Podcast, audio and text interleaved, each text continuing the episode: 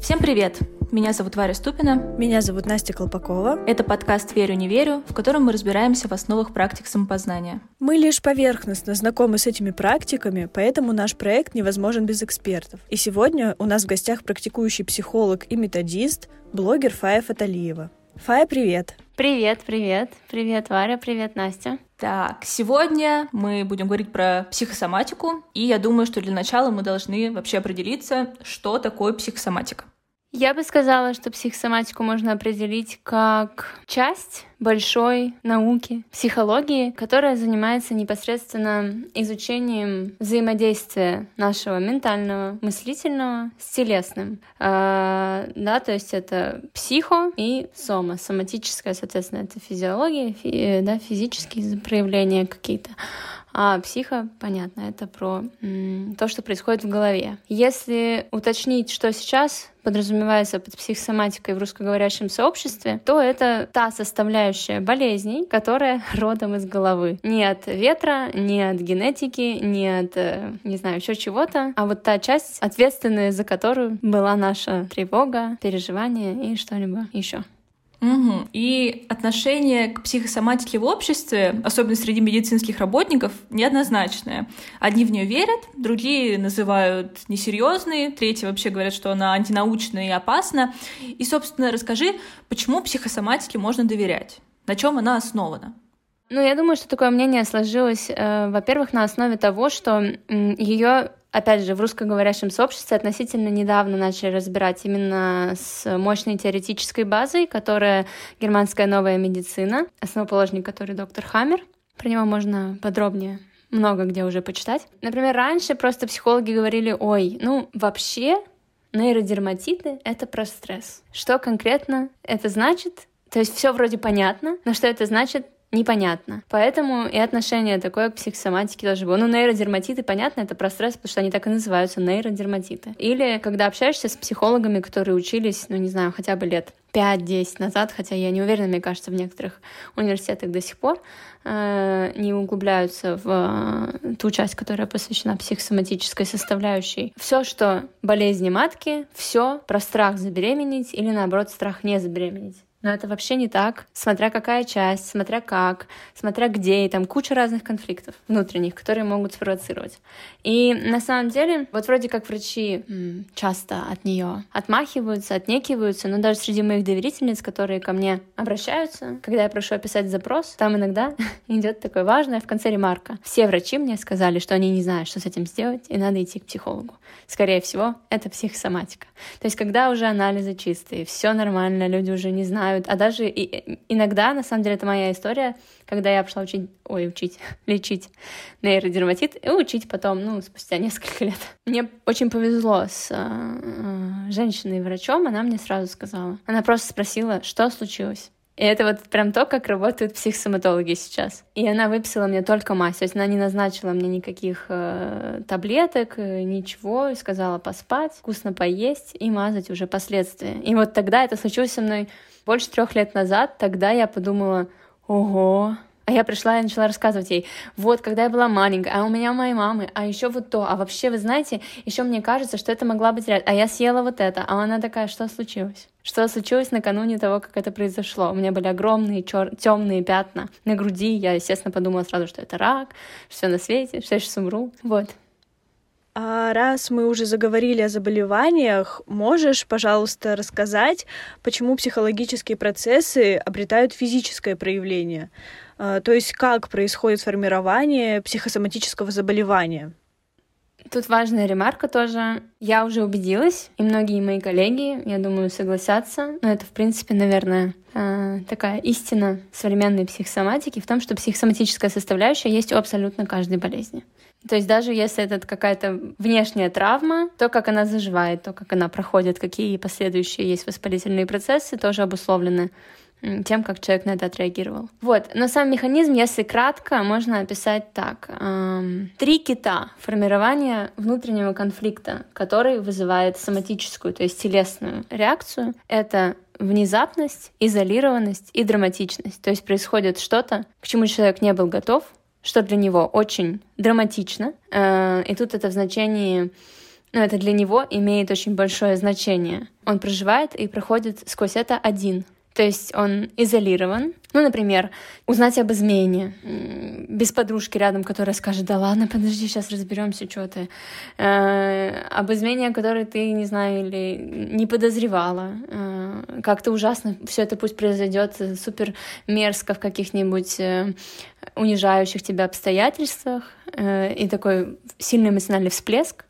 Э, тело, у тела намного меньше состояний, чем у мозга, и тело начинает выживать. Тело не знает, что случилось, оно знает, что что-то очень опасное, что-то около смертельное, мы сильно поражены, у нас перехватило дыхание, но, как правило, болезнь, ну, в этот же, в эту же секунду все там что-нибудь, э, допустим, в той же матке, да, потому что конфликты такого пренебрежения, это я говорю, я почему-то представила женщину, которая узнает об измене, это весьма распространенная, потому что история. Конечно, не сразу там тот же яичник даст о себе знать, это уже произойдет, когда начнется накрутка, ну, обмусоливание, продумывание этого. Но сначала, то есть тело резко меняет свое состояние из спокойно живущего, там, радостного в «я готов», не знаю, хищники, опасность, все, и вот Потом получается, что у нас есть активная фаза конфликта, это вот когда мы начинаем думать, как же так, там уже если там уже подключаются такие, ну, качества, не качества, стратегии, которые с нами всю жизнь, типа либо я супер тревожный, и я думаю, тревожная, да, если мы про эту же абстрактную героиню. И я думаю, все, как же так теперь, э, и я больше не смогу никогда, что теперь делать, вот это вот все. Либо будет очень такая нарциссическая позиция, типа, все, я не хочу ничего слушать, ухожу там, я лучше всех, он меня недостоин, тыры-пыры, да, и от этой стратегии тоже будет зависеть то, как будет протекать эта фаза конфликта, и, ну, то, э, какую именно степень соматического проявления она выльется. А дальше когда человек решает этот вопрос, это может произойти случайно, может в терапии, может просто от того, что он поделится этим с кем-нибудь. Начинается постконфликтная фаза. Во-первых, осознание того, что то, что человек переживает, связано с тем событием. А, во-вторых, а, снижение драматичности. То есть это может быть либо просто по истечении времени это теряет значение, да, там. Или, вот, например, если это в терапии, то тот факт, что вы это детально обсуждаете с терапевтом или даже в гипнотическом погружении идете туда с ним в этот момент, снимает внезапность и изолированность. То есть вы там уже знаете, что произойдет, что вы сейчас узнаете, и вы там не одни. И таким образом мы возвращаемся в это травмирующее событие, и там, ну, насколько это возможно, иногда не с первого раза, пытаемся изменить свое отношение к нему, уже зная, как все закончится. Если закончилось все хорошо, то это нам очень помогает, потому что мы там уже можем себя как-то э, подбодрить сказать, ничего страшного. Ты сейчас узнаешь, что он тебе изменяет, но ничего страшного не произойдет.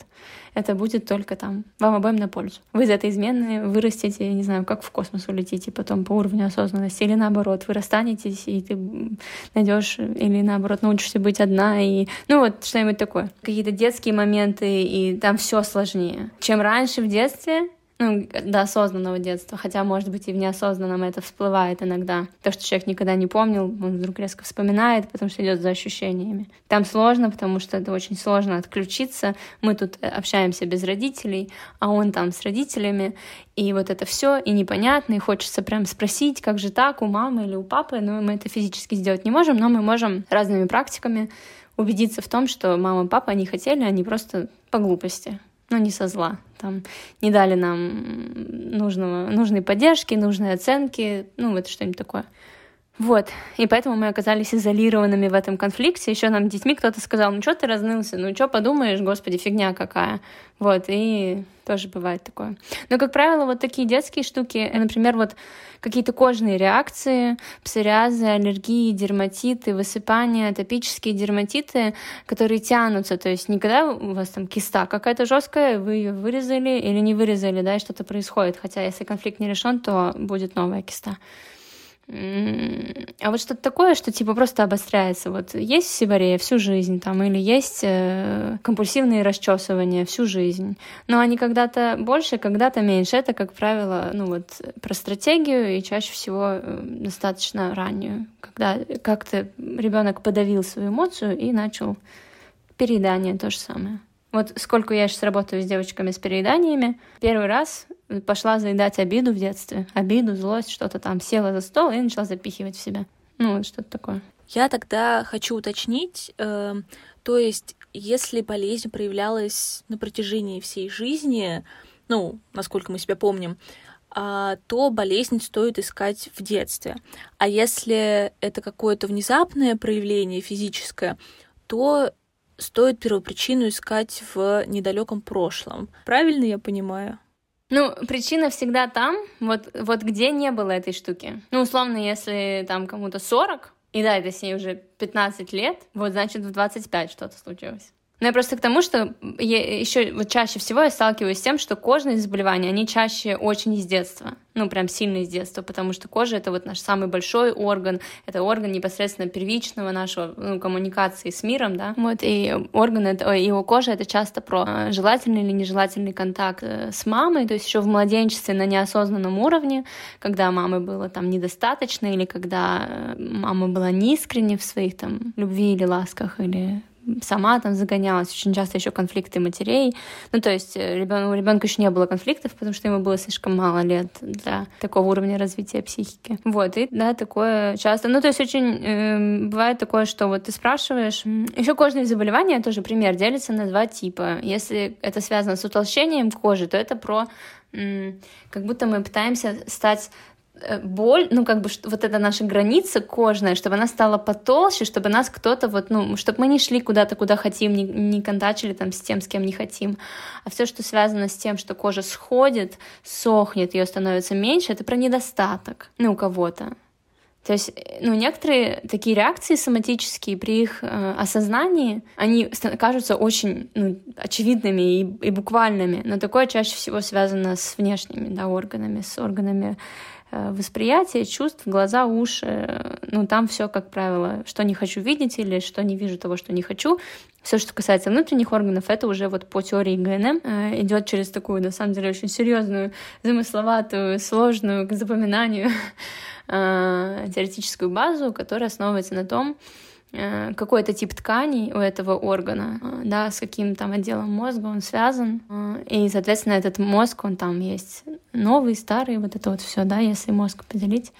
И, соответственно, с какими уровнями, то есть уровень выживания, уровень признания, да, то есть Короче, например, история, вот какой-то орган, вот, например, какая-то часть мозга есть у всех млекопитающих, вот условно. Соответственно, если страдает какой-то орган, а, который состоит из ткани, за который отвечает этот отдел мозга, значит, это что-то очень, ну, типа, выживание, территория, типа вот, ну, территория — это очень животный конфликт, да. Если другой какой-то уже, который у нас развит больше, чем у животных, да, я не буду сейчас вдаваться в название, то это уже больше про мной пренебрегли, мной пренебрегли как женщины, или это конфликт куска в значении профессионально, типа, я не могу как другие, я сравниваю себя, и он уже по уровню своего осознания не свойственен, например, тем же животным. И это все, то есть у тех же зубов куча разных конфликтов.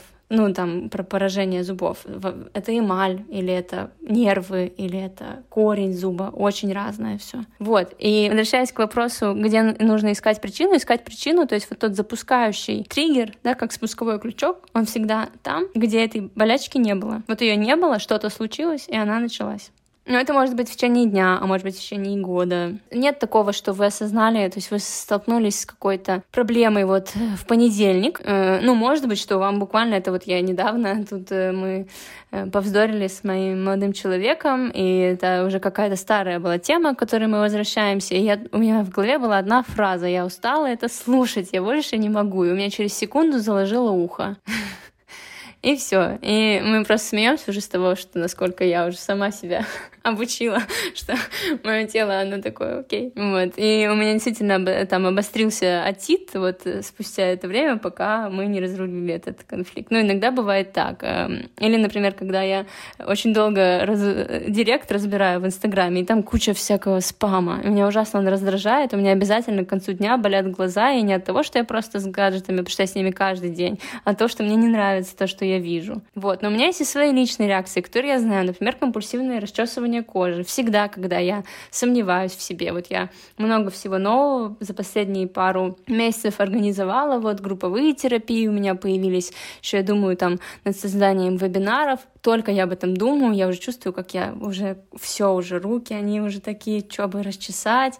Потому что вот момент, когда ты сомневаешься в себе, я всегда с ним так справлялась. Но разница в том, что э, люди, которые приходят, уже просят помощи, И у них как бы вот эта вот эмоция и стратегия, она вот как будто они уже плавают в ней, утонули. А, то есть психологи, психосоматологи, мы все тоже люди, у нас тоже есть конфликты, мы просто их ловим пораньше, ну где-то на уровне груди и шеи, мы такие, так, что это значит?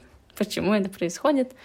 Но иногда и мы сами не можем понять, и мы идем тогда к друг дружке, потому что нужен взгляд со стороны. А, вот ты говоришь, есть какие-то частые зависимости, вроде а, если проблема с кожей, то, возможно, стоит искать проблемы в детстве. Но в то же время есть какие-то личные, индивидуальные особенности и симптомы. А так все-таки психосоматика, она больше про универсальные решения или это всегда индивидуально? Это всегда индивидуально, но у каждого органа есть спектр конфликтов, которые могут произойти. И я поправлю по поводу э, кожи, может быть, я действительно сумбурно рассказываю. Просто я сказала, что на моей практике чаще всего это так. Ну, потому что в детстве еще не все органы сформированы, чтобы они умели э, как-то конфликт переносить, а кожа это прям первично. Поэтому чаще всего вот у меня не было еще момента, чтобы у человека появ... начала появляться сыпь, Хотя нет, было на самом деле. Начала появляться сыпь вот уже в зрелом возрасте, а до этого ее никогда не было.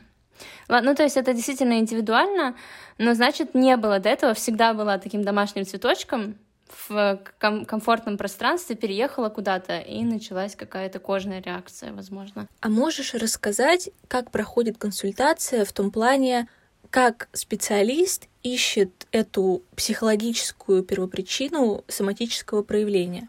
Собственно, эти методы, вот именно поиск запуска симптома, поиск запуска вот этого триггера, а, она осуществляется через гипнотическое погружение, то есть э, клинический гипноз, собственно, которому было посвящено э, очень много в обучении вот в, той в Российской школе психосоматики, в которой я училась, в PSI 2.0, PSY 2.0.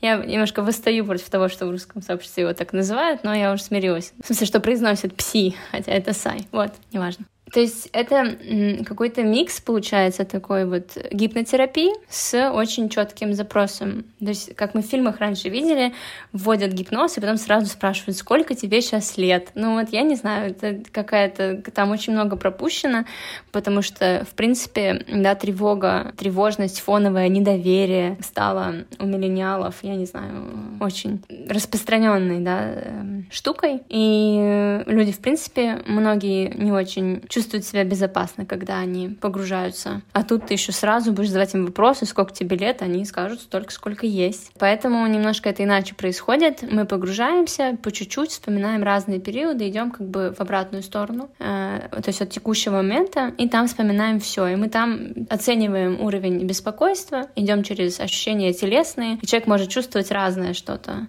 Подробнее, наверное, я рассказать не могу, потому что это, ну, мне кажется, интеллектуальная собственность э, школы. Вот, но получается, что вот моя консультация складывается таким образом. Коллеги, э, я вижу, у меня консультируют по полтора-два часа, то есть они просто так и говорят, полтора-два часа. Но я, в принципе, убедилась, что мне комфортно, я всегда выставляю два. Бывает такое, что мы заканчиваем за час сорок где-то, но иногда и за два с половиной часа. Зависит от конфликта. И суть получается такая, что первые от 40 минут до часу мы посвящаем просто тому, что человек без погружения просто рассказывает мне, что у него вообще происходит, кто он, что он, где он прямо сейчас, с кем, какой опыт. То есть я там обязательно спрашиваю опыт романтических отношений.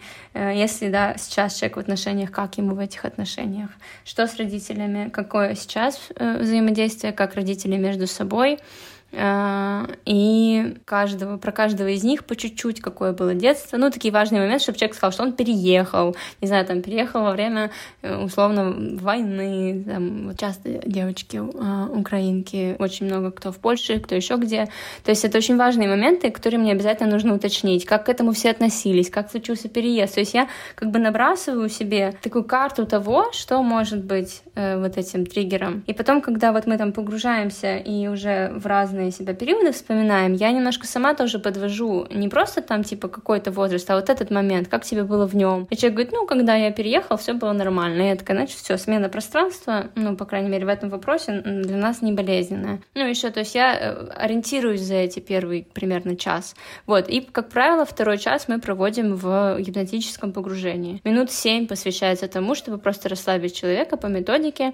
Э, я думаю, что очно это получается лучше, чем дистанционно, но на самом деле все зависит очень от человека. Есть люди, которые лучше расслабляются и подвергаются гипнозу, а есть те, кто особенно тревожные, вообще нет, не пойдут ни за что, они прям теркают, сидят, вот максимально не пойдут туда, потому что там там нельзя контролировать ситуацию, потому что все тревожные люди, они про контроль. Вот, и там мы проводим какое-то время. Я никогда не знаю, что там будет, потому что я иду за ощущениями, да, как человек. Я вот в момент, когда вот он говорит, вот здесь было очень плохо, я такая, ага, тут, наверное, было вот это. Мы по чуть-чуть выясняем. Э, очень часто, когда человек просто рассказывает, оказывается, что там мама была молодец, а папа плохой, идем туда, оказывается совсем наоборот, там мама постоянно фигурирует как властвуя строгую, строгая и властная, а папа как э, такой всепрощающий, ну, короче, хороший, плохой полицейский. И дальше уже из того, что чаще всего звучит, где, где идет эмоция, да, человек начинает э, плакать, или, например, говорит, ой, меня прям сотрясло, или я почувствовала комок, я это все как-то себе фиксирую, часто я сижу, делаю пометочки маленькие, и в соответствии с этим в самом конце мы, ну, что-то там меняем, в соответствии с тем, что больше всего. Я предлагаю какую-то картинку, человек может сам ее развить, какую-то метафору, новое знание, хотя это не новое знание, это знание, которое у нас есть, просто его вот через такую картинку человеку даешь, и он там многое отпускает, прощает. А может и нет, кому-то не хватает одного раза, кому-то, я думаю, в принципе, этот метод может не подойти. Есть, знаете, люди, которые «хочу быстрее сразу». А что, что-то у меня не прошло ничего. И тут тоже еще важно сказать, что даже если мы решили этот конфликт, вот когда эмоциональный всплеск происходит, ну, ну, проходит время перед тем, как тело начинает болеть. То есть мы какое-то время игнорируем наше состояние, и тогда тело включается. И точно так же, когда мы здесь все решаем, ну там уже повреждены ткани, там уже повреждены органы. Это буквально моя абсолютно недавняя история. Летом у меня был аппендицит, и я знаю, из-за чего он произошел. А, это тоже было про подавление эмоций, прям как по учебничку ровно меня воспалился аппендикс. Первый раз мне его ну, не диагностировали, отправили домой, но через полтора года э, это орган, который не может восстановиться, однажды воспалившись. Мне его все таки вырезали уже. И, ну, то есть такой момент, э, есть органы, которые, ну, то есть даже киста может рассосаться, но если она уже слишком была большая, значит, ее надо вырезать уже. То есть важно уже и состояние органа, и если там очень часто обращаются э, девочки, например, с эрозией ше шейки матки или вот с поликистозом. Но если тело реагировало так пять лет, то даже если мы решили этот вопрос за неделю, за месяц, а может быть даже за два, ничего не произойдет. И если просто ситуация не будет усугубляться, хотя она прогрессировала, и не будут там появляться какие-то новые новообразования, это уже будет большая победа, но просто нужно дать себе и телу время справиться с теми, которые уже есть, или если они уже в той стадии, когда само тело готово их как бы отвергнуть, значит, ну, нужно вмешаться, соответственно.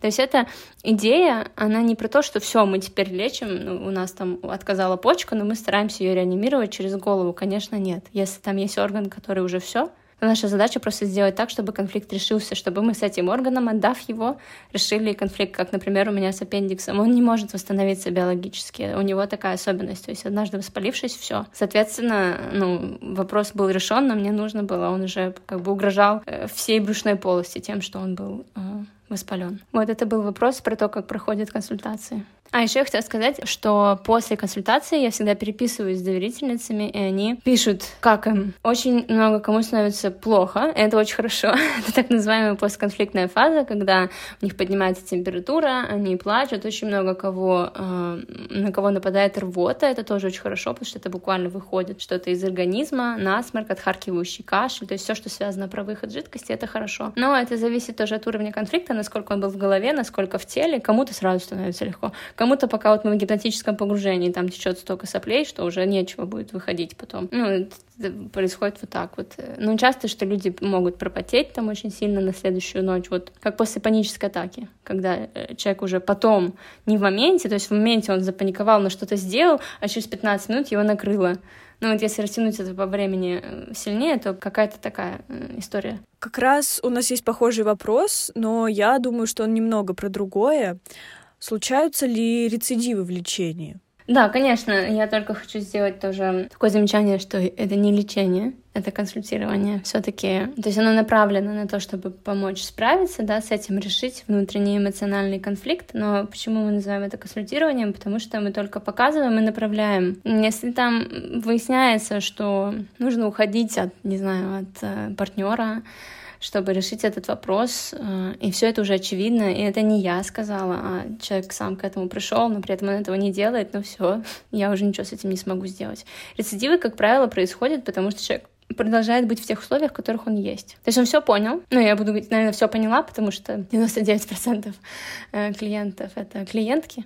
Но ничего с этим не сделала. Но часто понимание уже решает половину вопросов. То есть не понимаю, почему я вот, ну, что у меня постоянно, э, не знаю, губы облизают. Мы выяснили, почему они постоянно облизают, э, и даже если она не стала делать то, чтобы они не облизали, но хотя бы осознала это, она может перенести это обратно в голову, думать теперь, как это сделать, но губы, то есть сигнал считан. То есть суть в том, что тело просто дает сигнал. Оно говорит, у тебя там куча нерешенных вопросов. Мы тут собрались умирать какими-то органами, потому что ты ничего с этим не делаешь. И когда мы такие, окей, я услышала тебя, это уже происходит в голове. Ну тоже, если затянуться, и все это долго будет в голове, ну тогда что-то другое уже заболит.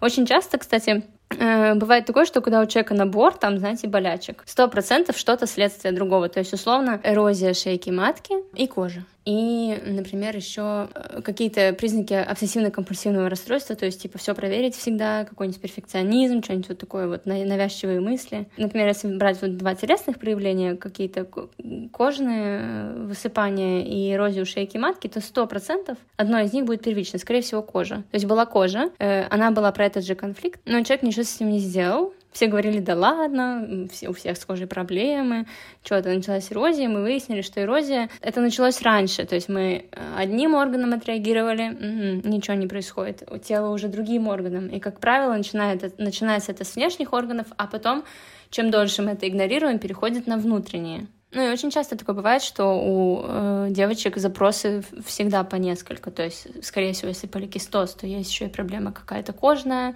потому что это про пренебрежение, если это какая-нибудь, не знаю, если еще если это конфликт некрасивости, недостойности, пренебрежения или грязи, то это и кожа и целлюлит, например. Ну, то есть это всегда в такой эм, связке, потому что, да, пространство информационное как бы нам транслирует, что это нормально. Ну, в какой-то степени это нормально, потому что это распространено. Но типа, что с этим можно ничего не делать, там, ни с кожей, ни с выспаниями постоянными, ни с э, целлюлитом. И ну, конечно, хороший посыл в том, что за это не стоит себя, там, не знаю, не любить, но, тем не менее, э, это какое-то, ну, это тело где-то нездорово, и это о чем-то говорит. Вот ты сказала, что понимание — это уже большая часть на пути к избавлению от э, физического проявления. Отсюда вопрос, может ли человек самостоятельно, без помощи психосоматолога, прийти к первопричине, проработать ее как-то и, соответственно, избавиться от симптомов? Ну, это зависит тоже от уровня развитой рефлексии, да, человека, ну, еще от диагноза, если он, ну, не диагноза, а проявления соматического, то есть если он не сложный и не замысловатый, а он буквальный. Ну, например, это вот мы недавно общались с девушкой по поводу лишнего веса, и она говорит, я читаю в интернете, там везде про защиту, ну, типа, стать больше, чтобы уплотниться, но это, типа, не моя история, я точно знаю, что мне безопасно потому что есть еще некоторые проявления конфликтов у, лиш... у лишнего веса, но это уже в более такой узкой специализированной литературе. Но если, например, прочитает это кто-то, кто поймет, что он всю жизнь не в безопасности, и она прочитает это и поймет, господи, вот же почему, и поймет, ну все, мне пора съезжать там от того, с кем я живу, от родителей съедет, и действительно перестанет заедать там ночью э, обиды на то, что там мама взрослая и ей указывает, как жить, ну или, или просто перестанет э, вот есть, чтобы, чтобы ее не трогали. Ну, короче, вот это может быть так. Или, например, прочитает человек, что цистит — это тоже конфликт территории, а он уже она уже думает три месяца, что нужно переезжать, что ей некомфортно ну, жить с тем, с кем она живет, и такая, ну все, я поехала. Ну, это может закончиться Очень часто мы работаем, и я задаю вопрос. Если я вижу, что какие-то проявления территориального конфликта, я всегда спрашиваю, был ли цистит? И мне говорят, да, был. Я спрашиваю, что было, с кем жила? М, там, не нравилось переехала, прошло. То есть, ну, иногда так, например, сибарея тоже. Человек прочитал в справочнике, про что сибарея, понял. Иногда сибарея — это про нарушение пространства. Э, Еще это про там недостаток контакта в детстве, вот, э, часто от родителя своего пола. И отслеживает. Ага, всегда, когда на работе. Меня просят кому-то отдать проект, который я уже придумал. Я прихожу, и вечером у меня начинается. Ну, и человек понимает, все, больше так не будет делать на работе. Или он там скажет, короче, мне это надоело, все. Но это зависит от сложности, многоуровневости и ну, еще решительности человека. Вот так у нас на учебе один раз сказали, решительные люди не болеют, а если и болеют, то недолго. Они задают себе правильные вопросы и начинают действовать. И с другой стороны, нерешительные, они хоть на пять консультаций придут. Решить за них я не могу, переехать за них я не могу, выйти из отношений я тоже за них не могу. Я очень много еще даю после консультации заданий, И часто девочки такие, я не делала целый месяц, вот перед второй встречей сделала. Ну, ну надо было тогда сделать, потому что надо было тогда закрепить это. Ну, понятно, потому что э, вот решение, которое даст э, следующий шаг, это очень большая ответственность. И это сложно всегда и для всех. Но здесь я просто не хочу звучать как-то, э, чтобы фанила гордыней, потому что это и моя тоже история. То есть я знаю, что мне нужно научиться там, справляться со своими какими-то самообесценивающими компонентами, вот, например, тем же компульсивным расчесыванием, но даже если смотреть в прошлое, я уже справляюсь с этим лучше. И самое частое сообщение, которое, наверное, я пишу своим доверительницам после консультации, когда они делятся со мной прогрессом или не прогрессом, я всегда пишу «дай себе время, подожди». А как это обычно происходит? Соматическое проявление, оно появляется сразу резко, неожиданно из ниоткуда, или организм может давать какие-то предупреждающие звоночки в виде там едва заметных симптомов, на которые ты можешь обратить внимание, э, как-то среагировать и тем самым предотвратить э, вот эту большую поломку. По-разному. Ну, вот, например, как у меня заложило ухо через секунду после того, как я подумала, что я больше не хочу это слышать. Или как вот мы работаем как-то с девочкой, и она вспоминает ситуацию, в которой ей было некомфортно или стыдно, и у нее на глазах прям начинают появляться красные пятна крапивница, и потом на глазах они также уходят. А иногда еще может быть такое, что, например, мы решили взять ответственность за кого-то, но решили не от изобилия ресурса и любви, а от того, что я не могу иначе, я должна. И первое время у нас нет никакого конфликта, конфликта, потому что вот это я должна, я не могу иначе. Это внутреннее убеждение, которое ну, соответствует тому, что мы делаем. А потом, когда мы начинаем терять свою жизнь, уже ресурс на нуле, какие-то механизмы запускаются, и сколько на это уйдет времени, непонятно.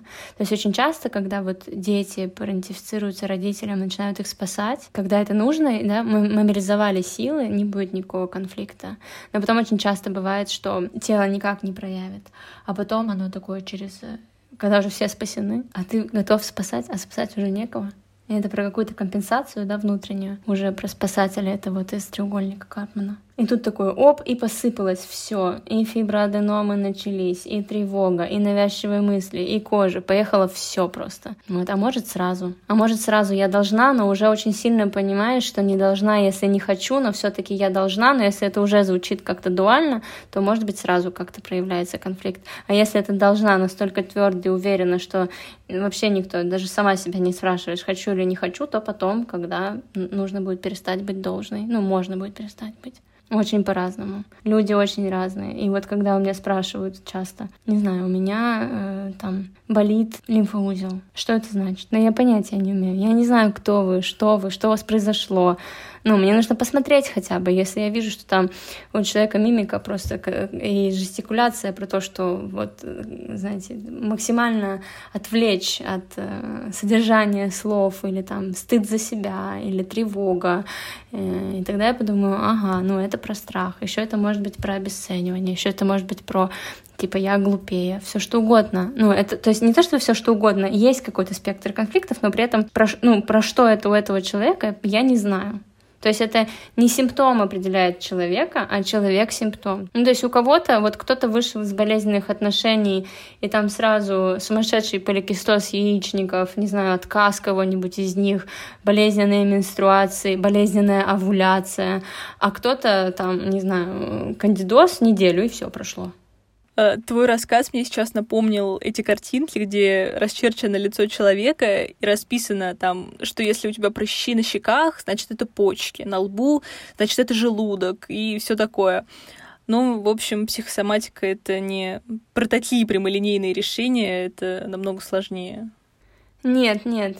Ну, есть некоторые проекции, то есть, например, если в Испании только в одной какой-то зоне, и они всегда, то есть типа проекция органов, да, там, например, подбородок, проекция матки и все такое. Но, эм, но этому стоит уделить внимание, когда в Испании только там, а вся остальная кожа вообще чистая. Но еще просто иногда я сижу иногда и, ну, веду консультации, постоянно трогаю, ну, подпираю, да, подбородок рукой, этой рукой я трогаю наушники, роллер маслянистый с арома, книжки. Ну, и потом у меня вот здесь могут быть какие-то в Испании, я не буду даже идти смотреть, про что это, потому что это потому что я постоянно трогаю здесь руками. Ну, с другой стороны, что в Испании, если там огромные, зудящие, прям которые, то это странно, да? Ну, не такого уровня загрязнения. А если это маленькие прыщики, которые вот как от пота, от грязи, ну, господи, ну, понятно. А, я хотела рассказать про свой случай, один из первых, на самом деле.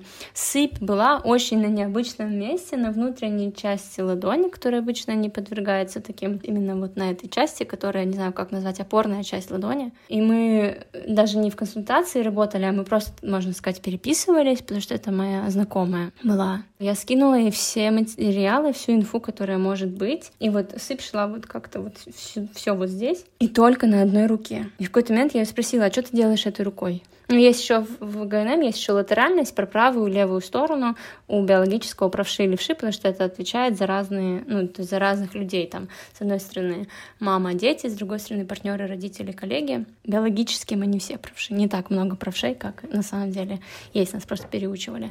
Вот, и она э, все, уже как-то мы сдались, забили на это, и спустя месяц она мне написала, я вспомнила, что произошло.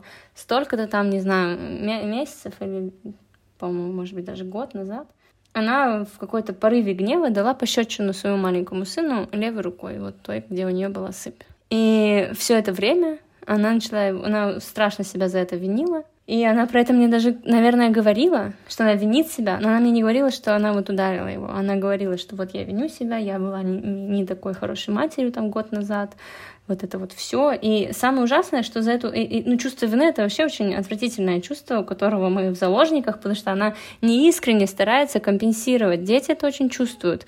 И тут э, вот она выписала, ну, написала мне про то, что она его ударила, и мы, ну, буквально техника свелась к тому, что ей нужно было просто простить себя.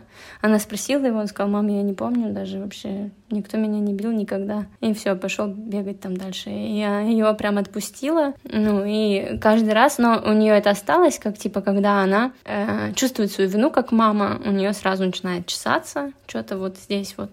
То есть это, и это, возможно, останется с ней ну, не на постоянке, но вот это будет ее проявлением того, что она слишком много внимания сюда направляет. Она такая, все, я виновата, я должна была, я не то, и у нее начинает там вот чесаться и что-то такое. То, то есть точно так же, короче, если тело привыкло много лет реагировать каким-то образом, то оно не будет учиться по-новому, оно будет тем же органом реагировать, особенно если вы услышали ну, то есть, и вот как у меня, я уже давно знаю, что с моими компульсивными расчесываниями, ну вот у меня какой-нибудь эфир первый раз или какой-нибудь, ну подкаст у меня сегодня не в первый раз, поэтому это миновало меня сегодня.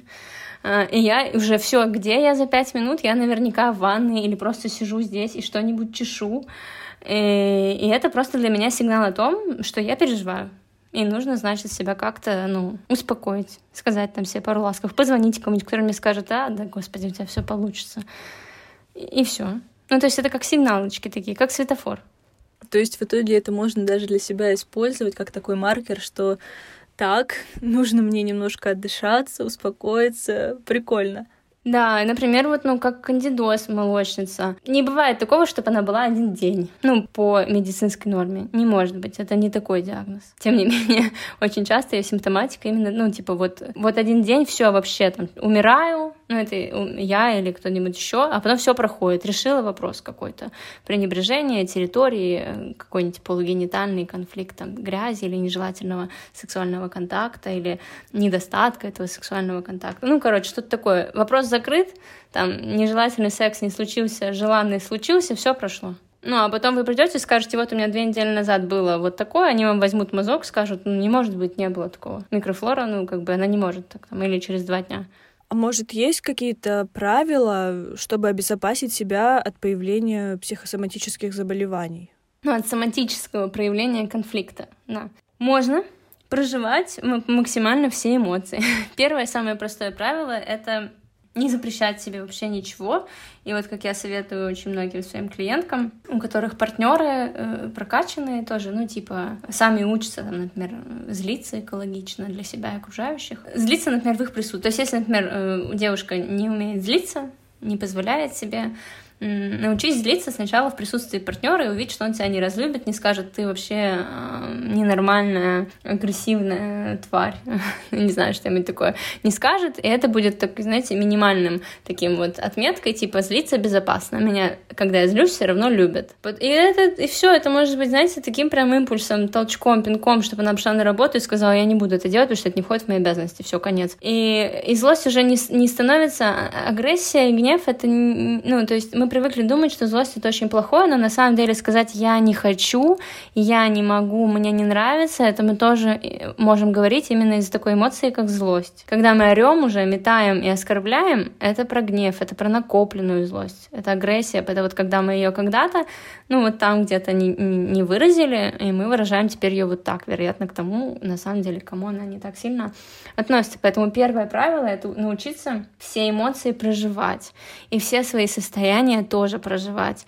Для этого очень полезны эмоциональные дневники, хотя бы неделю можно повести этот дневник эмоций и понять, что типа вот, ну, в любой стрессовой ситуации вы реагируете вин виной, вам всегда стыдно. И вы думаете, фигня какая-то. Ну, тут вообще объективно не, нечего было стыдиться. И, во-первых, либо вы уже очень много всего понимаете, и вы идете, например, к тому же психологу, уже поняли, что у вас проблемы с глубинным чувством вины, это вам сэкономит много времени и денег. А, во-вторых, э, ну, вы подумаете, я могу иначе. Или вы скажете кому-то, тому же партнеру, слушай, вот тут на меня накричали, вообще не по делу, но в моменте мне почему-то стало стыдно. И научитесь чуть-чуть, э, ну, если это глубинное чувство вины, оно из детства, то, конечно, там нужно и в детстве это прорабатывать. То есть это скорее нужно делать с терапевтом или с психологом.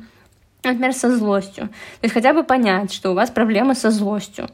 Значит, научиться выражать ее своевременно. Не ходить вот типа молчать дома, а на четвертый день швырнуть что-нибудь, сказать, меня это вообще задолбало. Но я об этом не говорил никому. Она сказала сейчас. А в моменте я не хочу, мне не нравится. Сейчас мне нужно пространство, сейчас мне нужно время, сейчас я не хочу разговаривать. Это первое, наверное. Второе правило — это ну, слушать свое тело. это очень э, точно, с одной стороны, с другой стороны, очень абстрактно, да, но научиться отслеживать, если реакции, то есть если у вас не всю жизнь там вот ровно всегда есть какое-то заболевание, хотя даже даже если оно есть ровно, оно когда-то острее, когда-то, то есть, да, оно в разных фазах, когда оно в остром проявлении. То есть ну, это можно с любой болячкой, там, со сма... Ну, это э, не с любой, наверное, с той, которую можно почувствовать, потому что тот же кистоз, мы не можем его почувствовать, пока это, ну, они просто есть, и вы знаете о них там через, э, ну, можете как-то уже через менструацию или еще как-то, это если про кистоз яичников говорить. Но то, что можно почувствовать, это все можно отследить. То есть вот с сибарей, например, как я рассказала, или с расчесыванием, когда я это делаю. Очень полезная есть табличка такая, это я увидела у Евгении Стрелецкой, моей любимой терапевтки. И она вообще, так понимаю, в разных методах работала, но сейчас она как-то больше про КПТ, когнитивно-поведенческую. Там есть табличка. Вот, например, ну, не знаю, как, если я компульсивно переедаю, расчесываюсь, э, если я, не знаю, алкоголик, э, наркозависимый или еще что-то, но я хочу с этим что-то сделать, и я уже понимаю, что это проблема. Там, ну, типа, первая табличка в каком состоянии я решаю это сделать. Что случилось, как я там себя почувствовала. Вторая табличка — все, что думается и чувствуется в процессе. Сначала думается, да ладно, я только одну булочку там или один бокальчик, потом, а что, я не могу, что ли, я вообще там... Ну? Короче, вот так, как вас кидает, это все вторую табличку. И третья табличка, как мне после этого. И Тут можно, на самом деле, дать комментарий, но как вот делают мои доверительницы, они просто, когда пишут эту табличку, они мне пишут что-то типа, я сделала табличку, я все поняла. Я не понимаю, что она все поняла, но она все поняла. И очень часто, ну, даже для, для автора этой таблички это будет понятнее, чем для психолога или для терапевта. Я еще всегда советую добавлять такую табличку, типа, когда еще я так делала, или а, о чем я вспомнила, когда я это делала. Это я еще советую добавлять в дневник эмоций. Например, вот на меня накричала начальница, э, я почувствовала себя виноватой, я подумала, что нужно работать больше, и я не стала работать больше. И последняя э, колонка, на что это похоже, на какое переживание, когда мама говорит мне, что нужно вытирать пыль не каждый день, типа не через день, а каждый день. Я чувствую себя виноватой, мне перед ней стыдно, но я не вытираю пыль. Даже если человек не знает, что с этим сделать, он такой несколько раз напишет, поймет, что мама, короче, фигурирует. То есть мама, как бы она хорошая не была, вот там немножко, ну, травмировала, где-то заложила, где-то перегнула палку. Ну, много таких практик, на самом деле, и это все доступно, бесплатно, поэтому, как показывает опыт коммуникации с людьми, кто в теме и в тусовке, если очень хочется, то можно очень много своих вопросов решить ну, не то чтобы прям самостоятельно, но вот не идти в эту классическую э, долгую терапию, где вы ходите, и первые два раза вы просто вообще рассказываете, психолог просто вас слушает, а прийти уже и сказать, прийти с табличками и сказать, так, я понял, что у меня глубинное чувство вины, и мама, вероятно, его запускала. При этом человек может, ну, ошибиться, мама могла его подтверждать, и запустила это глубинное чувство вины, то, что папа ходил, морозился там всегда, а нужно было как-то, ну, чтобы вот эта типа тема, что папа просто мужик, который приходит домой, хороший, не пьет, не бьет, но что вообще с нами живет. Но мама могла подтверждать. Это уже очень много информации. Во-первых, человек уже понимает, что у него не будет вот этого, знаете, типа, как же на маму злиться, она же золотая, дорогая. Да это вообще не связанные два факта. Мама золотая, дорогая, хорошая женщина. Она тогда думала, что это как лучше, она просто ошиблась. Ну, будем разбираться. То есть, во-первых, уже вот этот огромный пласт, на который уходит иногда очень много времени, чтобы просто сказать человеку, ничего страшного, твои родители молодцы, но они могли сделать ошибки и быть молодцами. Вот, но это уже у человека должна быть развита это рефлексия. И при этом еще уровень вот решительности тоже должен быть высоким. Потому что нерешительным людям, они почему нерешительные? Им кажется, что, ну, во-первых, они могут быть инфантильными, и это тоже про какое-то, да, то, что они недостаточно были детьми где-то и рано повзрослели.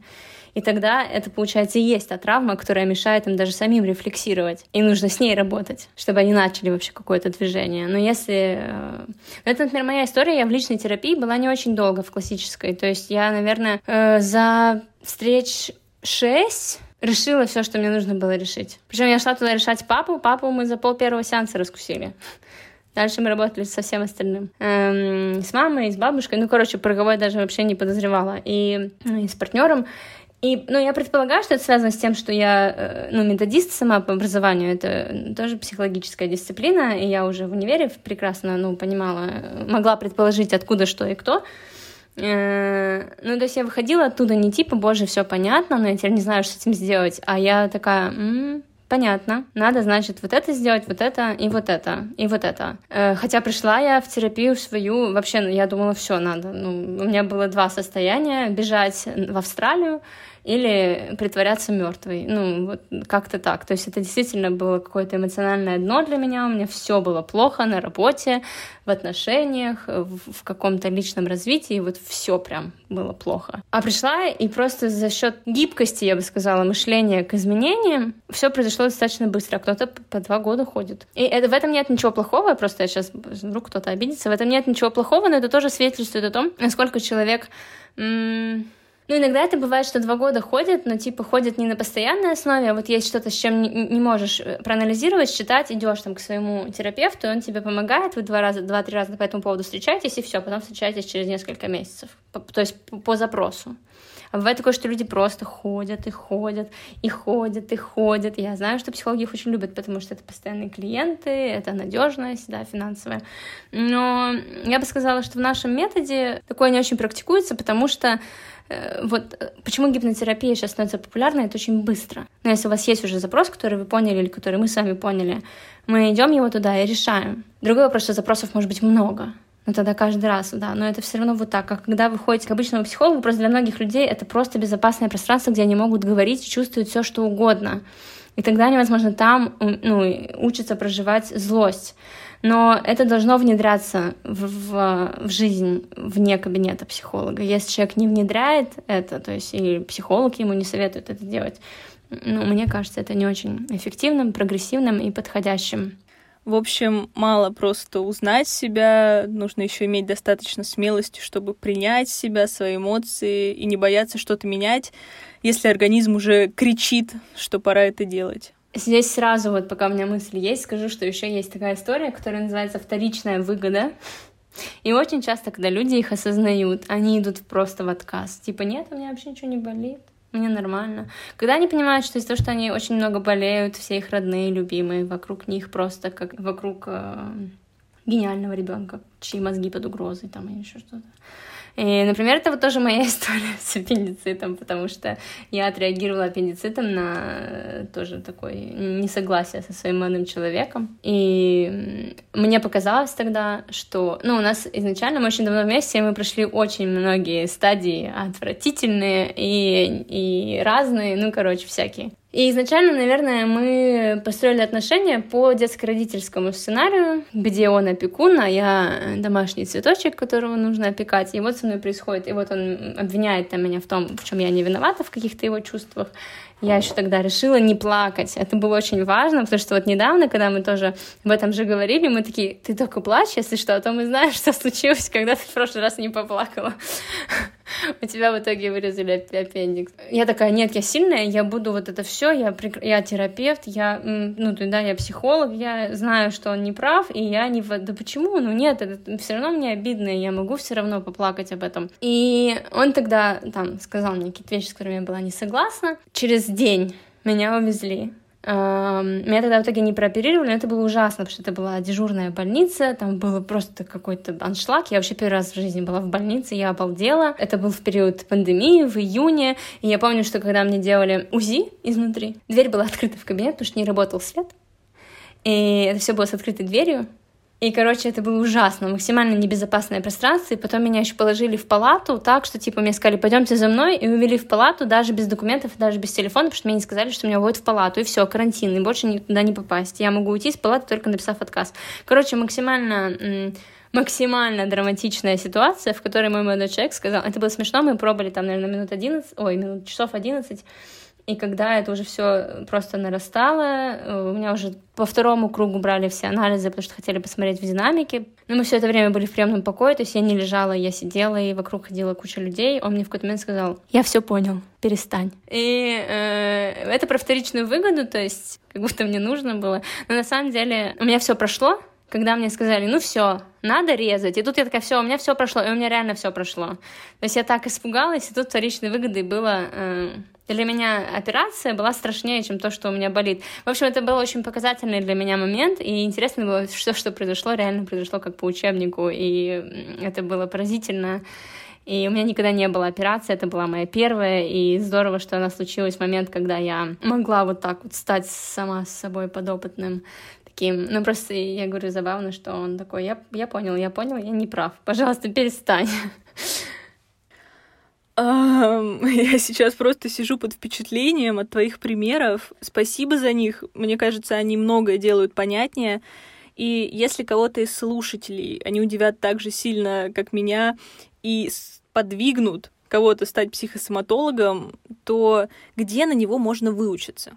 Насколько я знаю, самое известное сейчас и, по-моему, единственная, э, где так налажена работа, э, школа именно психосоматики в России, это вот, э, которую я уже упоминала, ПСИ 2.0, и она, они работают на базе университета имени Леопольда Зонди. Это не российский университет, но там есть кафедра с русскоговорящими преподавателями, которые, собственно, и преподают ПСИ 2.0. Разного уровня есть обучение, там базовый, практик, и э, в Зонде там есть сертификация, аттестация, экзамены. Ну, в общем, все по-взрослому, просто без лишней воды, наверное, которые э, ну, знаете, когда э, уже на втором курсе никто не спрашивает, типа, а что делать, если человек никогда не чувствует вину? Ну, такого там не случится, потому что ты как бы уже на том уровне, что у тебя какой-то есть базис по э, эмоциям, и ты понимаешь, что мы все испытываем когда-то вину или стыд, потому что это наша базовая эмоция, э, так же, как отвращение. Мы не можем их не испытывать, мы просто их можем чем-то заменить или в связке с чем-то. Там очень много обучается врачей, психологов, которые хотят повысить, вот, типа, педагогов, методистов, потому что это для нас перек... ну, повышение квалификации. И много, кстати, там учатся людей еще, которые хотят понять, что с ними происходит или что с их детьми происходит. Но я бы советовала, если э, это люди из э, педагогической, методической или психологической сферы послушают, то можно сразу туда идти. Но если это люди из других сфер, то нужно сначала какие-то базовые курсы психологии пройти. Сейчас очень много курсов по когнитивно-поведенческой, потому что нельзя идти, наверное, в ПСИ 2.0. Ну, не то чтобы нельзя, да можно. Ну, можно а, организационно, но мне кажется, это не очень будет честным и профессионально по отношению к своим будущим клиентам. Э, идти туда, не зная каких-то основных законов психики, там, как проживать эмоции, на чем должна быть выстроена любовь в паре. Но таких порталов сейчас просто уйма. Я не знаю, даже из э, терапевтов-популистов, да, вот, ну, те, которые популяризируют, не знаю, тот же Курпатов, но только не Лобковский. Не люблю его. Надеюсь, он на меня не обидится.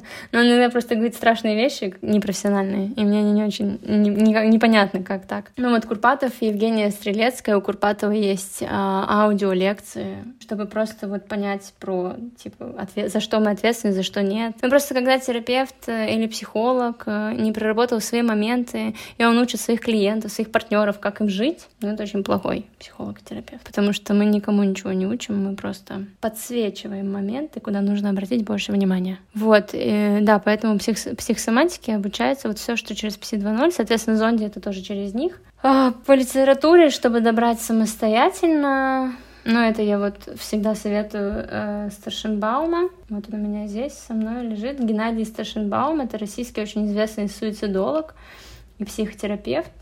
Психосоматика и психотерапия. Это про основные механизмы, это такой небольшой сборничек по типам заболеваний, про что это чаще всего. И мне кажется, это очень ценным, то, что он там тоже приводит э, примеры из практики. То есть это не просто какая-то сухая табличка, а это из практики, примеры его, то есть там они прям курсивом выделены, э, его пациентов, э, или, может быть, коллег, пациентов его коллег, но какой-то набранный такой, вот они все очень разные, то есть там разные, короче, у всех механизмы возникновения вот этих соматических реакций. Вот. Ну и мне кажется, что люди, которые занимаются этим, ну, в смысле, я имею в виду психосоматологи, они должны сами развивать свое тело, в смысле чувствительность. Сами должны быть достаточно гипнотическими, то есть уметь погружаться и проработать очень много всего. Ну и, короче, когда люди решают в это идти, первое, что нужно сделать, это пройти собственную терапию. Даже если острого запроса, как кажется, нет. Просто есть такая опасность, как э, гордыня, которая, когда мы развиваемся духовно и ментально, как ни парадоксально, нас охватывает. И можно стать очень токсичным психологом и терапевтом, который навредит, усугубит ситуацию, если не проработать сначала свои какие-то моменты, перестать там, ну не быть там, чтобы закрывать свою потребность в признании, в восхищении, не кормить своего внутреннего спасателя, а попрощаться с ним. То есть не, не, не, не, не спасать там всех на свете, а понимать, где твоя ответственность. Ну, это, как я вам сказала, что если она там не пошла и не сделала, но я первую неделю ей напишу, давай, иди делай, давай, давай. А потом не буду, ну, потому что все, деньги плачены. У меня сейчас возник вопрос, вот когда люди принимают решение пойти к психологу, у многих возникает ступор на моменте выбора специалиста. И мне кажется, что с психосоматологами может возникнуть такая же проблема. Можешь дать пару рекомендаций, как найти психосоматолога? Но мне кажется, сейчас э, в том же Инстаграме мои коллеги, они указывают очень часто в шапках профиля, что они пр практикуют метод PSI 2.0. Но, э, да, э, эта строчка в шапке профиля ничего, на самом деле, про человека не рассказывает, кроме того, что он отучился в PSI 2.0. Очень важный момент, вам должен нравиться ваш специалист внешне. Не в том плане, что там это должно быть идеальное, там, какое-нибудь тело, длина волос, но просто, чтобы этот человек вызывал у вас своим образом ощущения со знаком плюс. Может быть, нейтральные в сторону плюса. Вот как-то так. Дальше, мне кажется, это скорее такой совет тем, кто развивает, моим коллегам, которые развивают свой Инстаграм. Мне кажется, это должен быть личный блог. Потому что, когда вы наблюдаете за человеком, за его жизнью, за его ценностями, вне зависимости от его профессиональной деятельности, вы можете оценить, ну, насколько он вам подходит. У меня очень много доверительниц, они мои подписчицы очень долгое время, и они э ну, а мы, например, там, не знаю, вот, э, много кто практикует йогу так же, как я. И она мне говорит, вот, и тут недавно я была в Бакасане и почувствовала, и ей не нужно делать ремарку, что такое Бакасана и какие мышцы там напрягаются, потому что я в курсе. И очень часто это такой, знаете, как, ну, такой, называется это рапорт, то есть установление связи, но если это не, не моя какая-то очень давнишняя подписчица, то вот разговор начинается с того, что «Привет, как ты себя чувствуешь? Тыры-пыры, у меня тут кошка, не переживай, все посторонние звуки — это моя кошка». Она такая «У меня тоже кошка». И мы две минуты показываем, не знаю, друг другу кошки, короче. Ну, то есть что-то такое, что у вас должно быть что-то, что вас свяжет, и вам э, понравится друг с другом на личностном моменте, на, на каком-то базовом. Наверное, понять это, кроме как в первую встречу, невозможно. Но есть такие моменты, которые которые я, наверное, вот, как, знаете, как маячки того, что человек сам в симптоме, мне кажется, это очень, ну, тут тоже вот иногда я бы сказала, что агрессия со стороны, такой агрессивный подход, это может означать, что сам терапевт как бы не проработал что-то, а иногда просто он выбирает такую модель, потому что иначе с человеком не проработать. Он по сюси-пуси не будет разговаривать, на него только надо надавить и наорать, на гвозди его поставить и матом на него орать, чтобы он принял решение. Ну, условно, да, если вы хотите там. Если вы работаете на ДОЖ, если у вас написано, вы точно примете решение после моей консультации. Вот. А если нет, то, ну, скажем так, в гипнозе терапевту можно все. Особенно если он там э, прикидывается кем-нибудь. Э, да, э, до гипноза. Это очень тонкая грань, когда вы понимаете, когда вам просто дают интерпретацию, или когда вам ее навязывают. Например, бывает такое, что я даю интерпретацию, и человек говорит, да, вот это, угу, точно, это прям очень откликнулось стопудово про меня, а вот здесь нет.